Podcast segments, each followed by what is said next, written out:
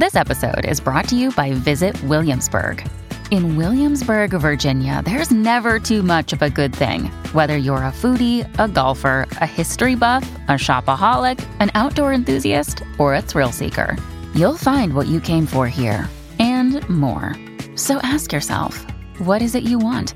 Discover Williamsburg and plan your trip at visitwilliamsburg.com. Another day is here, and you're ready for it. What to wear? Check. Breakfast, lunch, and dinner? Check. Planning for what's next and how to save for it? That's where Bank of America can help. For your financial to-dos, Bank of America has experts ready to help get you closer to your goals. Get started at one of our local financial centers or 24-7 in our mobile banking app. Find a location near you at bankofamerica.com slash talk to us. What would you like the power to do? Mobile banking requires downloading the app and is only available for select devices. Message and data rates may apply. Bank of America and a member FDIC.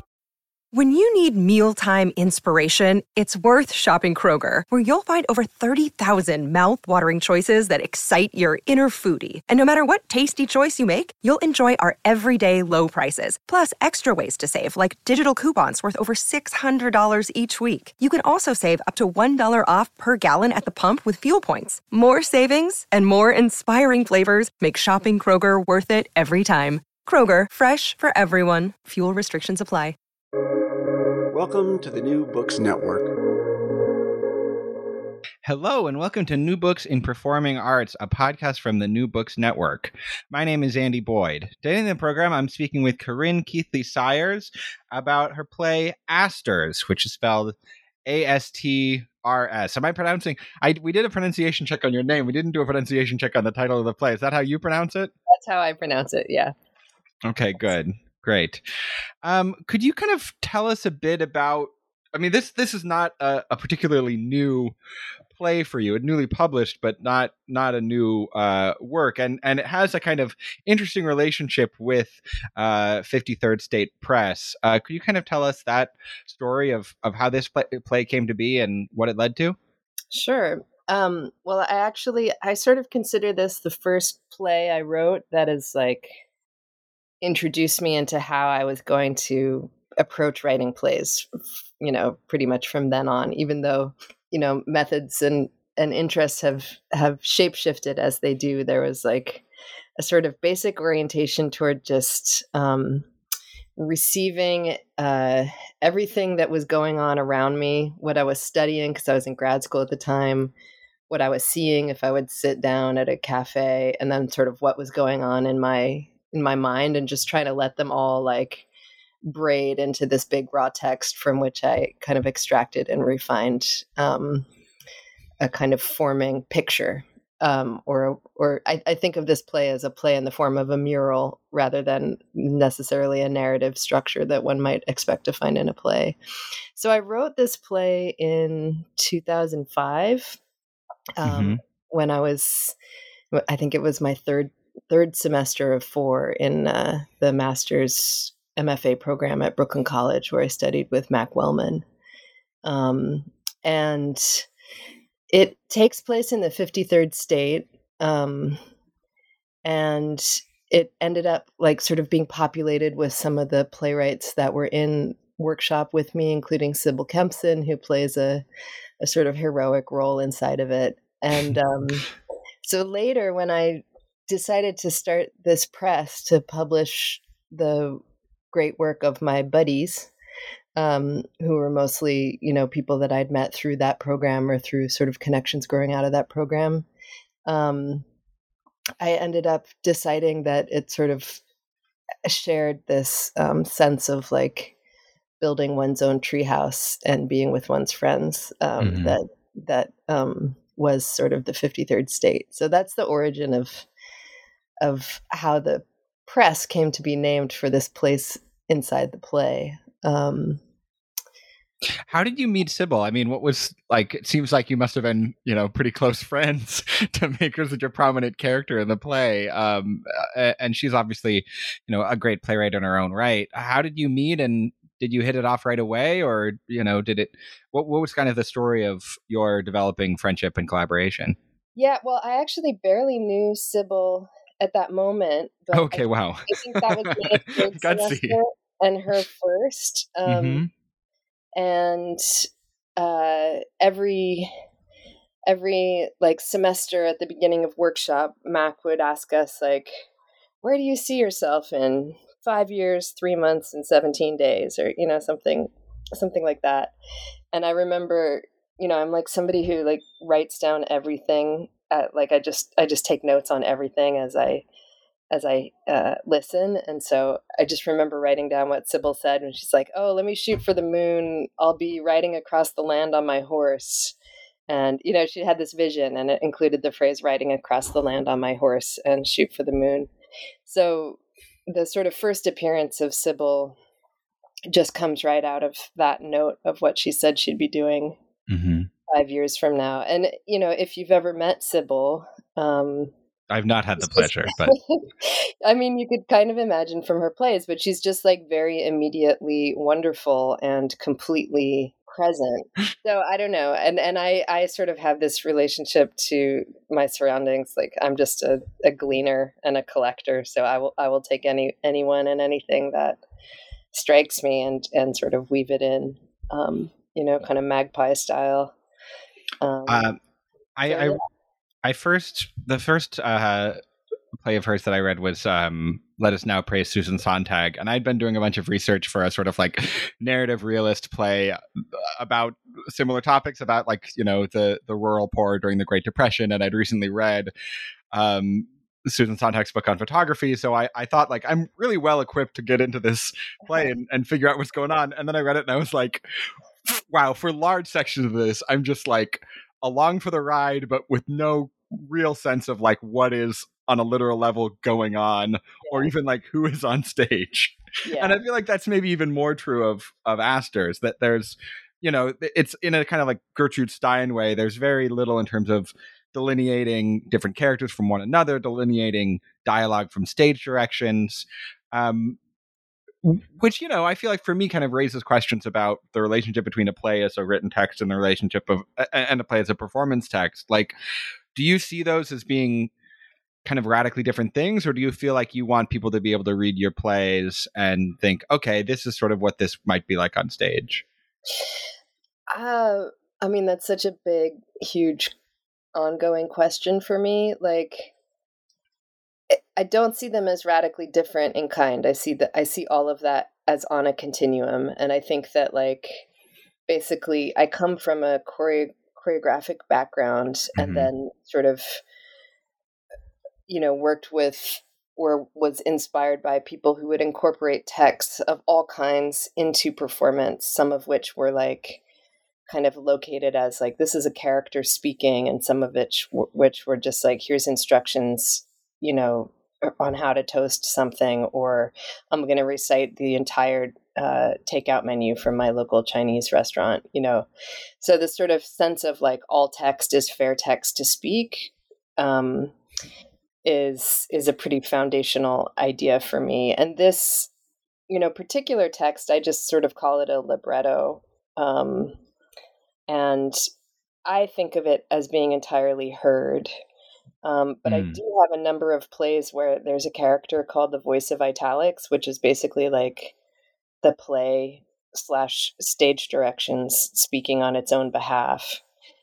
And that is a spoken, you know, that is intentional as as a spoken text. And I do often have other stage directions, which might be like notes to a you know performers for like what happens or you know sort of in a stage directions in a more traditional sense mm-hmm. but i'm like very uh, drawn to the kind of permeable spot between character and and text and um and sometimes I, I, this figure of like the play speaking on its own behalf is something that um gives me a lot of permission and pleasure so this particular text is like it's it's it has no stage directions or it is entirely stage directions like you could you could think of it either way but it's sort of like it's all meant to be spoken and or sung um, or if you wanted you could project the text because i also like performance reading that's yeah. like one of my favorite perverse things to do is just have people read silently together um, so yeah i mean sometimes it's easier for people to just say like that's a performance text and not a play but um, you know, I'd say like a play is anything that you. I mean, it's the kind of Gertrude Stein response, right? It's a play because I see it said it's a play, mm-hmm. um, and I want you to treat it as a play. Um, so yeah, that that sort of like barrier around the definition of a play in relation to like the, what the 20th century mainstream thinks is a play is like is not a very interesting barrier to me. I would say. Um, sure, sure. Even though I enjoy plays and I read lots of them and I, you know, love thinking about them. So it's not that I'm uninterested in, in those plays. I'm just, I cannot, I've never been able to behave with respect to that barrier. and I just, yeah. I just don't try um, to do it. Um, and I think, you know, a couple years after I wrote ASTRS, I wrote my first play that was like just dialogue. Like was actually a conversation and it wasn't some kind of text that was more than the story, you know, and na- like narrative or, or, or, or coming from that kind of standpoint of like narration or history more than dialogue. Um, mm-hmm. So that was like a big breakthrough for me. And for a while, I wrote only interviews because that was like a form of conversation that seemed like not freighted by doxa around what was appropriate uh, yeah. dramatically, but had so much life and and uh, you know time coursing through it. When um, so yeah, my my sort of way into writing writing more traditional spoken parts was was actually through writing interviews. When you write, completely precedes that. Um, yeah, for me when you write a play in the form of an interview like are you thinking of you know the Stanislavski things of like this this person being interviewed has an objective and you know et cetera or are you or are you are you more just kind of using it as a as a kind of scaffolding to do writing on I think of it as a scaffolding to like be in the presence of a person whose language is telling us something about life and living and experience but I'm I'm um I'm rarely working with the idea of objective or that kind of like desire orientation mm-hmm. that belongs to that idea of acting. And I think, you know, one of the things that um, in my like super aggro days, I was very, very against acting as like this thing that ruins the plays of the people, you know, or my plays, you know, not all plays. Some plays yeah. really want acting. Yeah. And actually, a lot of my plays now want acting, but it wants actors who can drop the acting too at times. Mm-hmm. Um, but that particular intent, like interpretation of um, all speech as motivated by objective or desire, uh, is not not something that I've ever uh, written towards or really related to. I've sort of been more interested in like the kind of material of language and like if you just saturate yourself in it, it it points toward life. Mm-hmm. Like I don't think of it as instrumental often in the in the things that I'm writing. Um, so a lot of the interview plays that I wrote were really obtuse. so, the people who like had to figure them out had to ask actorly questions. Yeah you know like what does it mean they had to understand what it meant even though there's not an explanation and so there is a kind of like deep dramaturgy but it's not it's not like centered around um contest or yeah. Or desire in that you know kind of most traditionally articulated way that belongs to maybe the kind of distilled version of method acting that gets handed down, right? Because everything gets mm-hmm. really diluted and and overly ossified as it gets passed on. Yeah.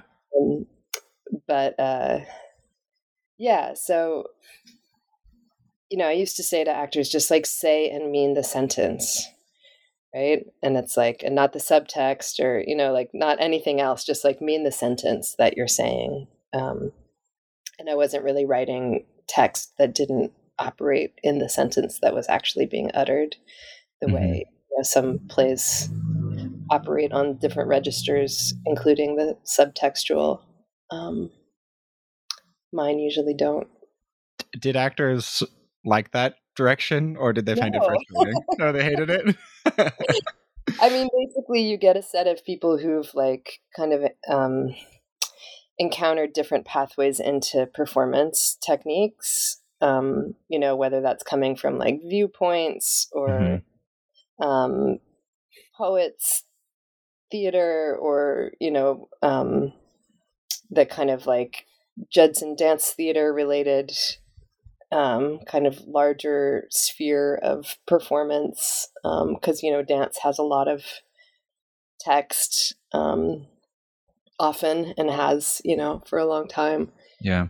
So i think you know you'll find people who are like kind of comfortable in that with with that realm of like treating text as as matter um or sound or rhythm or um you know many things at once obviously text is always meaningful like it's all, we're always making meaning out of language and trying to create meaning using it but um uh you know kind of there's a comfort with saying okay right now we're just going to say the word orange mm-hmm. and, and this is you know that's the same as like doing a you know spinning around in space like it could have as as little connected meaning as as a physical gesture um, uh, if it needs if that's the case right now you know if this is just a moment of disconnection and just the word orange.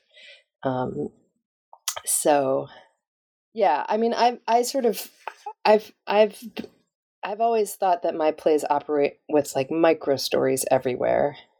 You know they're not mm-hmm. actually just going around being like orange orange orange right? They're, they're not that um like you know insistent on just pure language or anything. And there is there is narrative in this play. There's a lot of like actual narration in this play and you know storytelling in a in a you know weird disjointed way but you can follow yeah. certain characters that pop up throughout the text and yeah you know. yeah. No i love storytelling. Um uh, when i wrote that play i was like really obsessed with this idea of like the simultaneity of all possible worlds mm-hmm. and Louis Auguste Blanqui, who is this like revolutionary who wrote a, wrote a book in prison. He was like part of the Paris Commune in the mm-hmm. 19th century, and I came across his work um, when I was reading the, the, Walter Benjamin Arcades Project, and I was I was actually just like taking a class where we were just reading that book um, simultaneously as I was writing this play, and Blanqui like goes away to prison, and then he writes this like sad book called Eternity Under the Stars um, Eternity par les Astres, which is where Astres, the title, comes from, where he kind of, you know, entertains this vision of like um, the same type of bifurcating universe that's part of everything everywhere all at once, mm-hmm. right? Every juncture of choice produces both realities.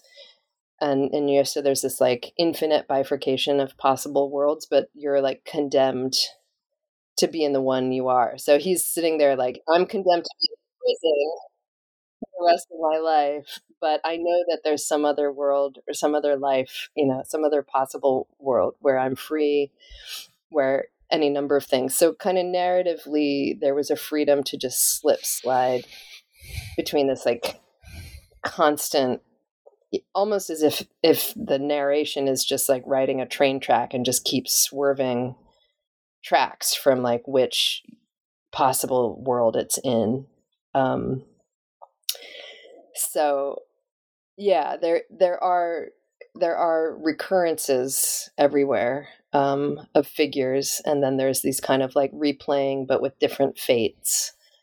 Um, but there's no single, you know, there's no like ground 0 mm-hmm. um, uh, within it. So that's sort of yeah, that that's sort of there. There is there is a world to it. That's why I call it a mural play. It's like it just kind of fills in like, you know, in a mural all time like historical time is simultaneous with with other historical time that it wasn't, you know, actually simultaneous with because you can like put here's the history of this town or whatever and all yeah. of these different scenes.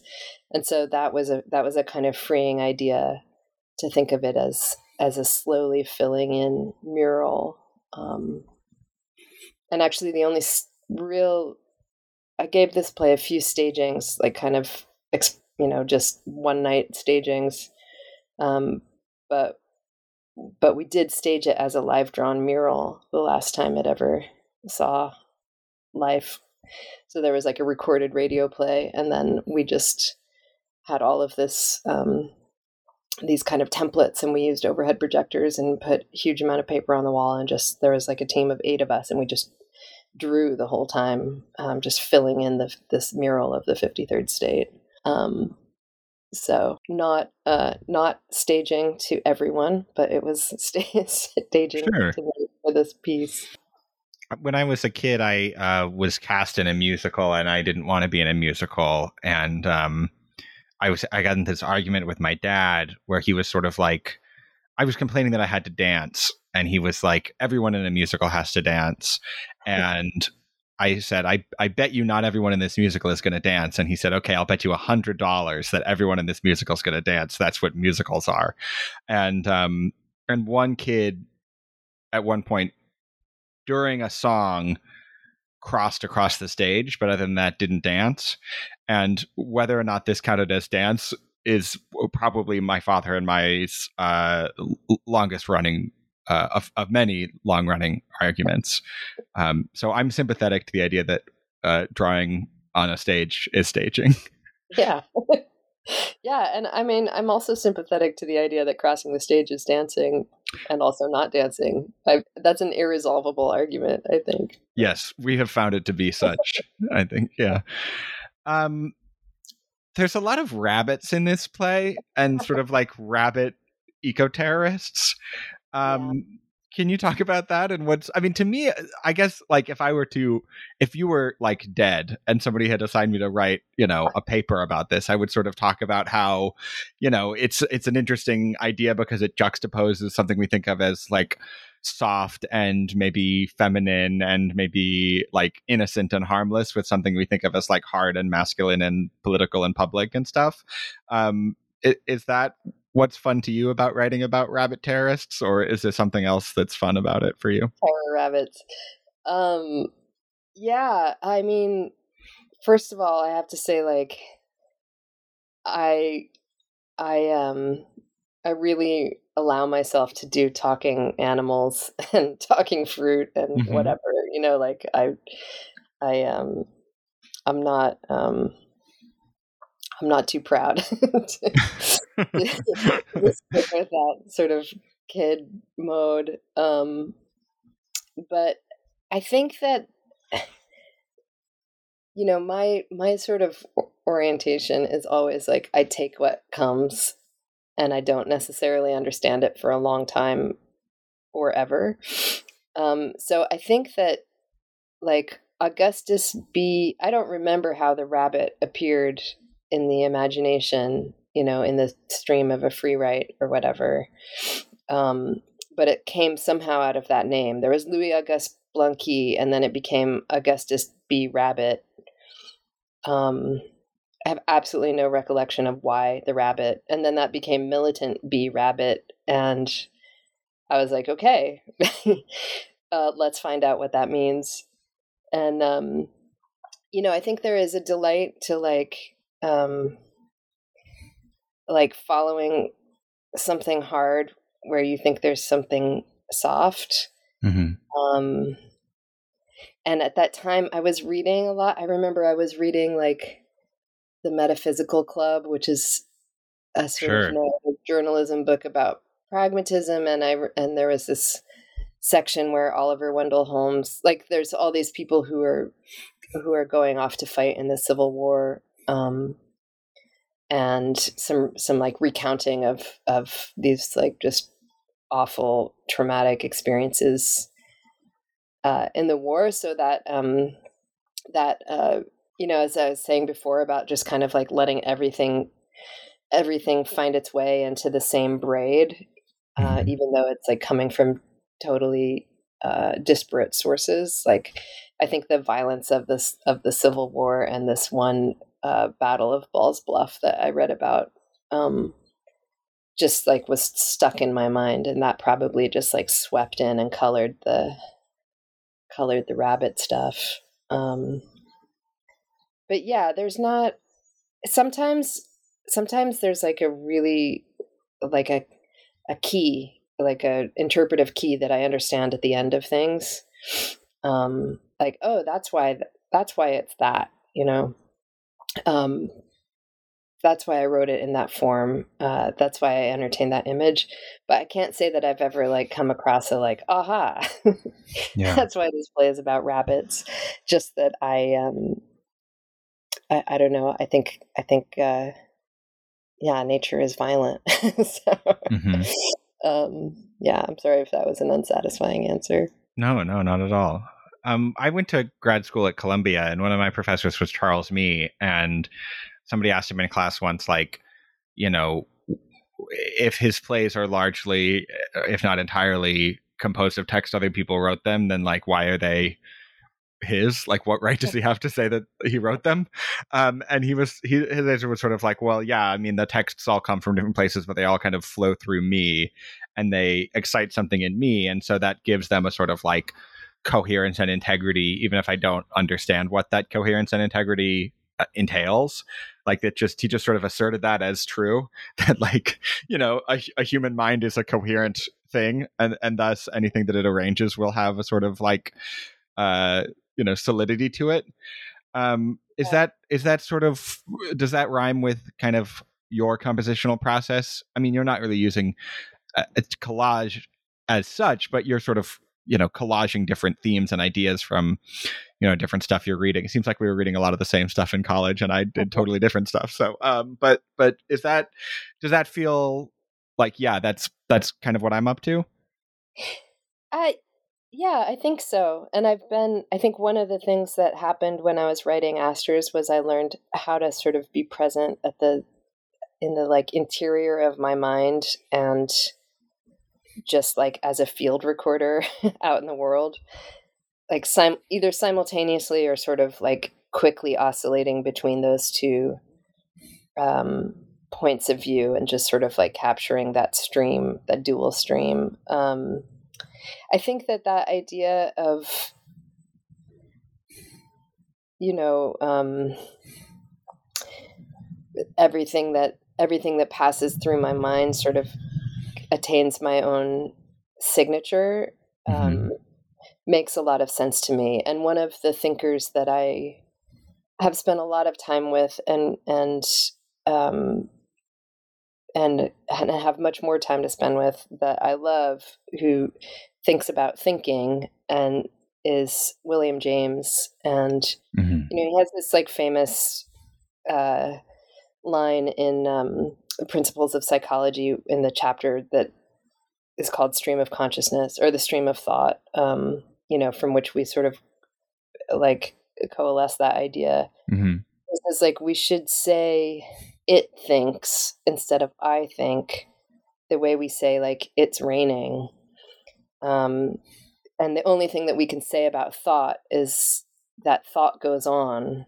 You know and he's sort of like countering this idea of like where you know where does thought come from or some kind of essential numinous yeah. man specific place or whatever you know he was, he was just trying to say like what can we say that we know happens that we know we're not making anything up about thought? And he said oh, the best we can say is that thought goes on. And um, was interested in this you know just that like all the tools of thought that we have are shared and you know so we experience them very intensely and personally and with the kind of heat of our of our sense of self right but like the mm-hmm. words i'm using and you know the figures of speech that i am like yes that makes sense and i'm going to build my world model around it like those are flowing in and out of us um, from literature from the existence of language from you know instinctual natural history from like so many spaces and we we don't you know you couldn't enumerate them um so that that idea of i don't know it, it creates a very like non-proprietary um orientation towards the sort of matter of the world mm-hmm. um perhaps um and there is like you know i think you you could probably pick out a text that I wrote from something that somebody else would write using similar approaches, right? There's like there's like something, some kind of temperamental yeah something that that um, does seem to coalesce or or make choices or you know the sort of appetites and preferences and pleasures that guide the choices that you're making when you're writing um, so yeah i i do relate to that even though i i i don't use found like found text to that degree but mm-hmm. i feel like i feel like i'm always i i mostly look have to feed myself with a lot of outward looking in order to write even though i'm probably always just writing my diary you know? Yeah. So yeah. um yeah I talked with Mikkel Marr for this podcast a few months ago, and he said that he has never written a play that didn't have its anchor in some other text.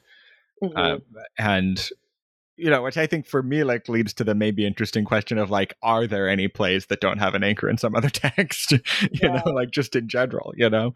Um, but yeah, I mean, it's interesting. I feel like there are works that try to hide their sourcing, and there are works that try to sort of display their sourcing. Um, yeah. And it seems like yours. I mean, this play of yours is is sort of the latter of the two options. Do you think that's true? Sourcing. Yeah, I think so. I mean, I, I you know some of the names that you're saying, I I were sort of surprising to hear, but th- there are enough references in the text itself that I, you know, I was able to pick out that Blanqui is is in the play, and you know, in some right. way. Um, yeah, I think I tend to hide things in you know in plain sight and think that they're really obvious but they're just like submerged in the surface of everything else so you mm-hmm. wouldn't necessarily pick them out but they're usually they're usually uh there if you if you know what you're looking for um i think i would say like the thing that maybe differentiates my like writing habits is that you know sometimes i feel like i'm in a literary conversation, but I also do a lot of structural sourcing, especially from places outside of a narrative or outside of plays or outside of fiction. Um, you know, uh, like especially with respect to like navigating through what the structure of something can be. Just be like, oh, this is going to be in the form of a building. Um, mm. This plays in the form of a telescope you know this plays and and so i enjoy playing that game um, uh, kind of really really widely with with the literature you know of of of or just you know the sort of matter that that is in the world mm-hmm. but i do agree that every play is i mean one of the things that i love about literature you know is is that kind of long slow conversation and I um I recently did this like life review thing because I'm in training to start supporting people in the process of dying. Um, just as a volunteer, um, but I sort of went through this like end of life doula training, and one of the things that we did was like, you know, think about like as if we were dying now, like what would what was meaningful about our lives, and one of the like random things that came up in this like sort of huge list was like I really love the idea of leaving behind live like talking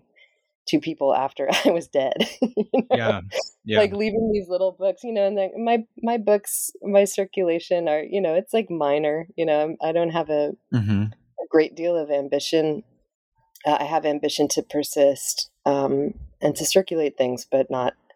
I'm not. I'm not scrabbling for scale, and um, so you know just just the idea of like leaving almost like that sort of geocaching game just like i love the idea of of like being the ghost in yeah. this text um and that kind of long distance conversation is with other authors and other other readers um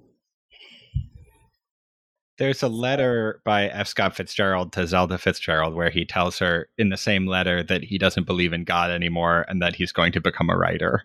And that always seems like sort of like a, a, you know obviously there are writers who believe in god but i that has always seemed like a sort of like profoundly true you know fact to me about like what writing is like and you know it's it's it's not the immort the, it's not the same type of immortality but it is a type of you know to be part of an ongoing conversation because you know even if your your books completely fall out of print and nobody reads them they read things that were influenced by things that were influenced by things that were influenced by you. And that idea of sort of like a you know a literary or theatrical tradition is something that i i sort of you know even just talking to you about it on a tuesday afternoon it uh, it almost brings tears to my eyes. Like it's so beautiful to me that you know there's like a fire that's set you know 5,000 years ago and it's first written down by Aeschylus and eventually makes its way to me just seems, yeah. uh, you know, magical, like in a real sense. Like it seems like magic to me.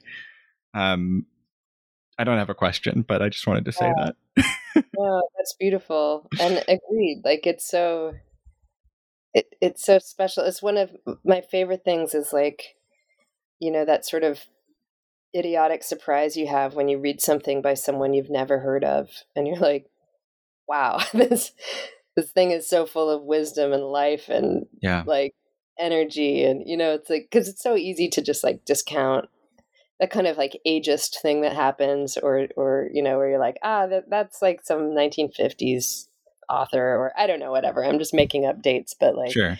there's a there's an easy way of like dismissing the things that haven't been like named as you know sort of nominated for preservation and it's like it's just such a it's such a wild joy to like via this lasting thing which is you know a text mm-hmm.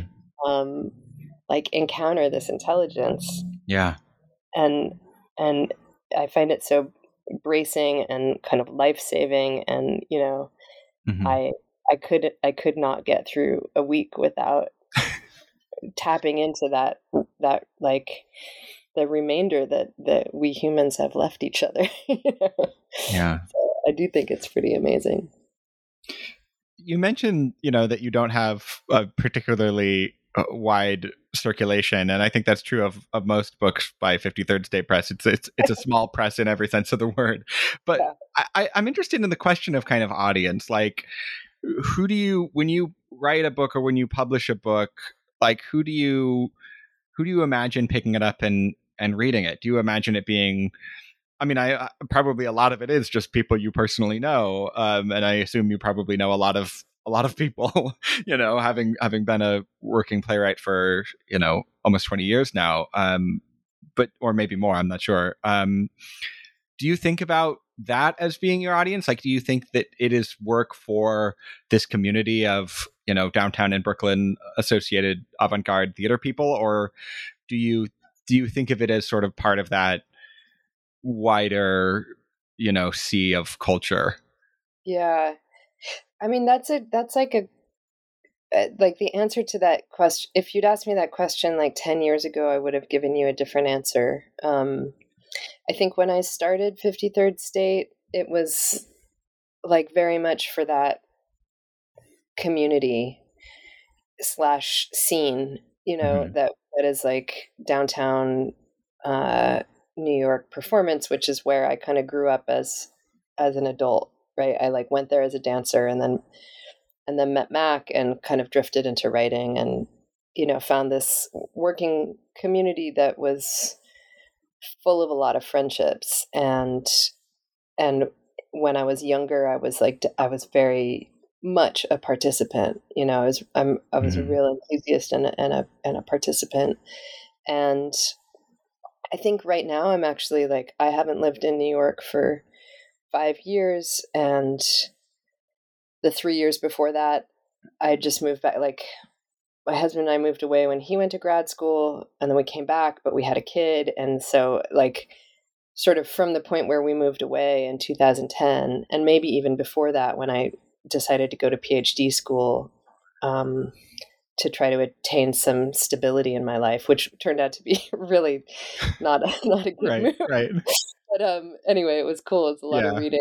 I studied with I got to study. I, you know, that was. I'm. I don't regret it. Sure. It that's something that I'm discovering my in my own life is that like academia is a stable career only relative to playwriting. You know. oh my god, but but anyway, I feel like I've actually kind of um, slowly withdrawn from that community.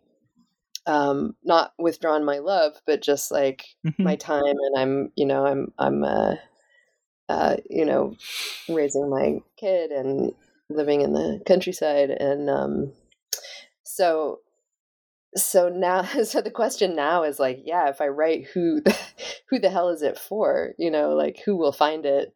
I don't know. Um yeah. one of the things that i loved about 53rd state was like you make a book and you're like basically the the earliest model was was merch like i you know i had Sure. my boyfriend at the time was um or no just before that. Um i'd spent a lot of time around like indie rock people Yeah. touring bands, you know, just like really, really scruffy uh, touring bands selling shirts and and whatnot and zines and um and merch was was a was a big part of how they ate while they were on tour. And um so I made, you know, I would like Nature Theater of Oklahoma, who actually has, you know, more uh, viable numbers of people who would come see their stuff even then like I would just print stuff up and then I would I would basically artists could buy as many books they wanted at merch rate, which was at cost, Mhm. and then they would sell them at their shows and make money because I wasn't able to like pay anyone for doing a book, but like people could sell their own books at shows. So in that sense, like the original audience of the books was like very much kind of in the scene, but then they would like trickle out you know, to random places. Like, oh, I've got a couple librarian friends who stock the shelves with, you know, 53rd State books. Or like, I remember Kate Kramer, who now runs the press, like, uh, who I, I just like passed the torch to and, and, and just gave it to her. Um, but she actually encountered one of my plays in her college library. And Oh wow. that was her path to finding out about like Mac Wellman's Brooklyn College program and like you know like that sort of introduced her into the scene so it sort of came back to that little scene but but there was this like idea of like the stranger the possibility of the stranger at the other end of it is one of the one of the really beautiful things about printing up even you know 300 copies of a book Mhm. that um that are mostly going to sit in my closet you know? Sure, sure. um There's So- um uh, it's it's like small but there's like a potentiality for for movement and because i always did short run digital printing there was never like an edition size. You know we just like pr- print 100 more when we needed 100 more. Um so yeah but i don't know. I don't know who i don't know who's at the other end. Um you know i tend to get i used to get like one fan email a year from like somebody in finland. It's like i found your ukulele color covers. Oh my god you know and there was like these sort of weird like ti- tiny interactions with strangers were like as thrilling as the like best. getting a gig at wherever you know yeah. um, which was also thrilling, but but was mostly about being part of a community and being part of this sort of subculture that that uh, you know worshipped at this strange room Mhm. um, of theater. Um, so yeah, I don't I, I don't know who the audience. I never have fully known who the audience is, but but books are you know they don't rot unless you I guess leave them in a damp basement. Unless you kind of don't have to figure it out right away. Yeah. you can kind of make the book and then be like, I'll just figure out how to get it into someone's hands another year. But that is certainly an advantage that books have over live performance is like oh, sure. they can circulate in this wider, weird, sort of random way that allows for these, you know, these connections to happen that seem totally unbelievable. Yeah. Whereas the likelihood that somebody will just wander in off the street and see, you know, a play, or it's possible. I'm sure it's happened. I don't think it's ever happened to me. But I had that experience. I did a, a like an in progress showing of this oratorio I wrote the libretto for that Elena Ferris is composing, and we she got a summer lab spot at National Sawdust, and this guy came. I was talking to him in the bar afterwards, like I don't know, like his friend knew someone who knew someone, you know, who was going to be at this at our show, like really randomly. He was just visiting from the Midwest somewhere. Know, he's like a policeman in Michigan or something, and uh, and he just like came to the show, and he'd never been anything like it before, Mm. and he was like blown away because you know I had this like amazing cast of singers and it was just a really really beautiful you know we've worked a long time on it and it was it was uh, like you know it's a it's a beautiful piece like it's so much more than what i could produce by myself like, it's a collaboration that i love but um that was just such an such a thrilling thing for somebody to come in who like has no investment in the scene doesn't know anything about it just like he's he's they're they're on a night out and they just like oh let's go listen to this music for 45 minutes before we move on. Yeah.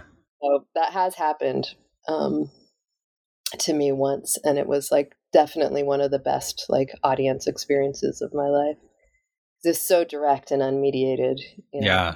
And that's very validating like when somebody you know there's always the fear that you're making work that can only be understood by this like coterie audience and then so for yeah. somebody co- totally out of that audience to be like wow what a great thing you know it's almost like more validating than you know i don't know mac wellman or whoever coming and saying yeah. good work you know yeah well mac when he wants to compliment you he's like he'll be like we should we should take her out and shoot her like, I, I don't know he always says terrorizing things like that but yeah. um yeah. Yeah no it's great it's great to like learn this just sort of the the value of the thing as a as a human experience mm-hmm. and and not kind of all wound up in the question of like uh, how's my career going? You know is this is this gig at national sawdust going to turn into a commission somewhere or you know what i mean? Like all those other threads of investment that we all have in showing our work in progress but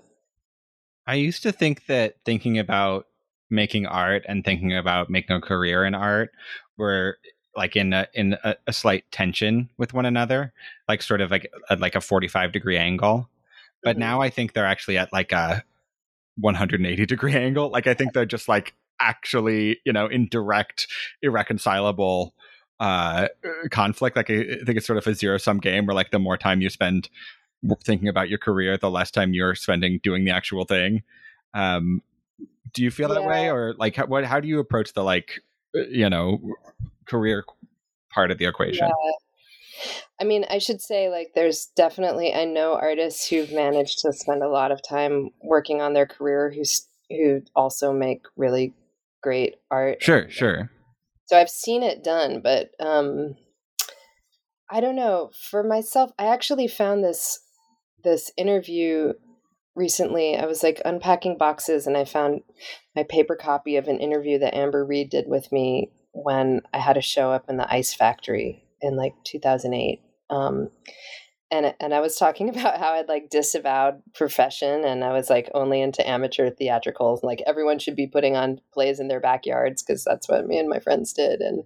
you know, saying like that that may may sort of track through the sort of markers of career, but like it's it's just like not about it's not about that career trajectory. And and it was funny to come back to it because I actually feel like that that sort of ethos has held true for me. Like every time there's a tension between career thinking and sort of the freedom that I need to be able to follow without rationalizing, without justifying, you know, whatever the, you know, the the appearance of the militant rabbit or whatever. Um, I've always chosen that freedom over, uh, over the kind of consolidation uh, that I think one needs to sort of become a viable uh, career artist. And for whatever reason, I just like I can't stop running away from those those trajectories. Like I'm just a swerver, and I always have been.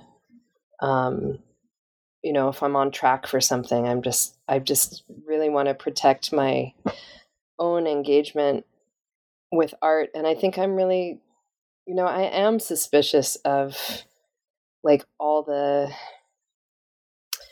all the ways that um that ego and vanity um can just interfere with the art I'm making. I, I'm I'm really suspicious of my own ego and my own vanity and my own ambition uh, tied up into that and it's like it's kind of like a big mess like i've i feel like i'm always like r- wrestling with this, you know, because I also do, you know, have always, I've, I've always wanted to like make the stuff, you know, to like prove mm-hmm. to myself that I can do what I'm, and and I would love to have, you know, a chance to like have an opera company do this this oratorio you know that elena and i are making or you know i would love to get those those chances but um but at the same time i just feel like there's something so life-giving about this like process that you don't you just don't um, create any other obligations other than your obligation to like let it become what it is let the piece become what it is and you know and that gives me back a lot too personally. It's it's a feedback loop but so yeah i don't know. I mean I, I think i always like solved the sort of career part too with like trying to trying to just have a teaching career um we can just like reference that phd story earlier. It didn't work out.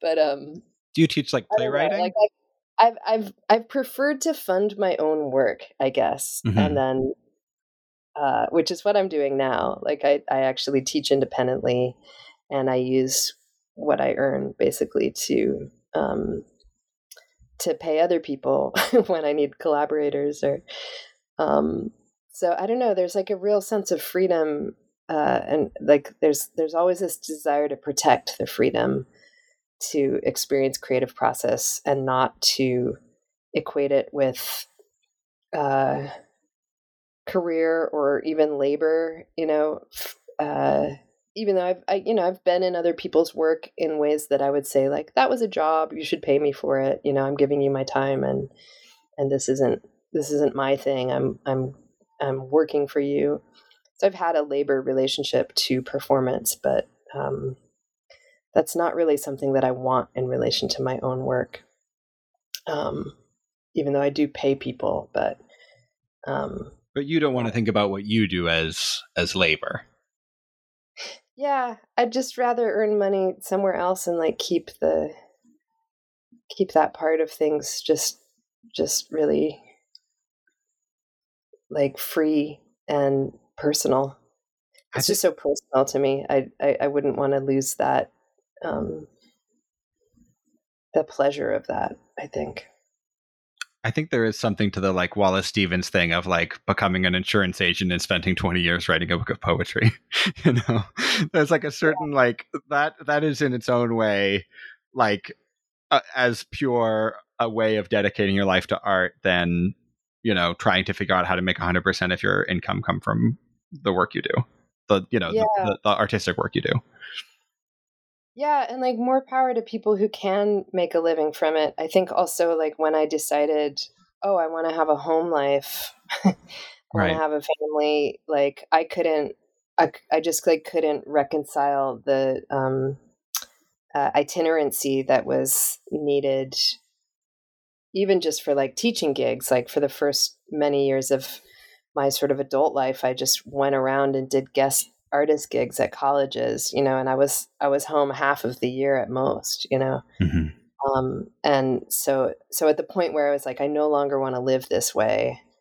I didn't see any other way to make money as an artist. And I think making money from teaching and not from like the sort of product of your art still creates like enough of a of a wall to be comfortable. Mm-hmm. Although I loved when I started teaching English at Brooklyn College, just because I was I was doing the MFA there, and the playwriting MFA is in English and not in theater. Um, so the adjunct opportunities are to teach basically like college writing, like you know how to write an essay. Um, and it was so amazing after like ten years of of like going around being like the guest teacher and trying to like basically be my own currency with my charm and wit and you know artistic uh, uh, signature like just to go into this school this classroom and like people are just like uh that's just my teacher that i have to write an essay for and like i was so anonymous like yeah yeah I cared less who i was and it was it was so wildly wonderful to just be able to teach and and it not be about me at all which i think teaching really shouldn't be about you but i was probably a pretty immature teacher mm-hmm. at that time and so i sort of taught in a performative way um, because uh, I I've taught playwriting a bit, and and my sense has always been that the students uh, don't care about my work and are interested in hearing me talk about it. you know, like they're even in that situation where you know it does feel a little little closer to you know to your heart. There's still students who are primarily interested in what they're writing. You know, they're not they don't really care about oh I've had this commission, I've done this writers group. They're like okay, well, can I read my thing now? Right. Yeah. And they're just like, ah, you're just a teacher. You you must have failed at something because you're just a teacher. right. Yeah. No, I, I've I've encountered that too, but I but I think like being sort of fully separated from my from the sort of creative uh, identity was was kind of freeing for a while Mm-hmm. For me. Well, Karinne, I could I could talk about this stuff all day, but uh, I've already taken up a lot of your time, and I, I want to be respectful of that. Um, thank you so much for uh, being on New Books in Performing Arts to talk about your play ASTRS and all the other things we ended up talking about. I really enjoyed Yeah. getting to t- talk with you. Yeah, I really enjoyed it too. Thanks for having me.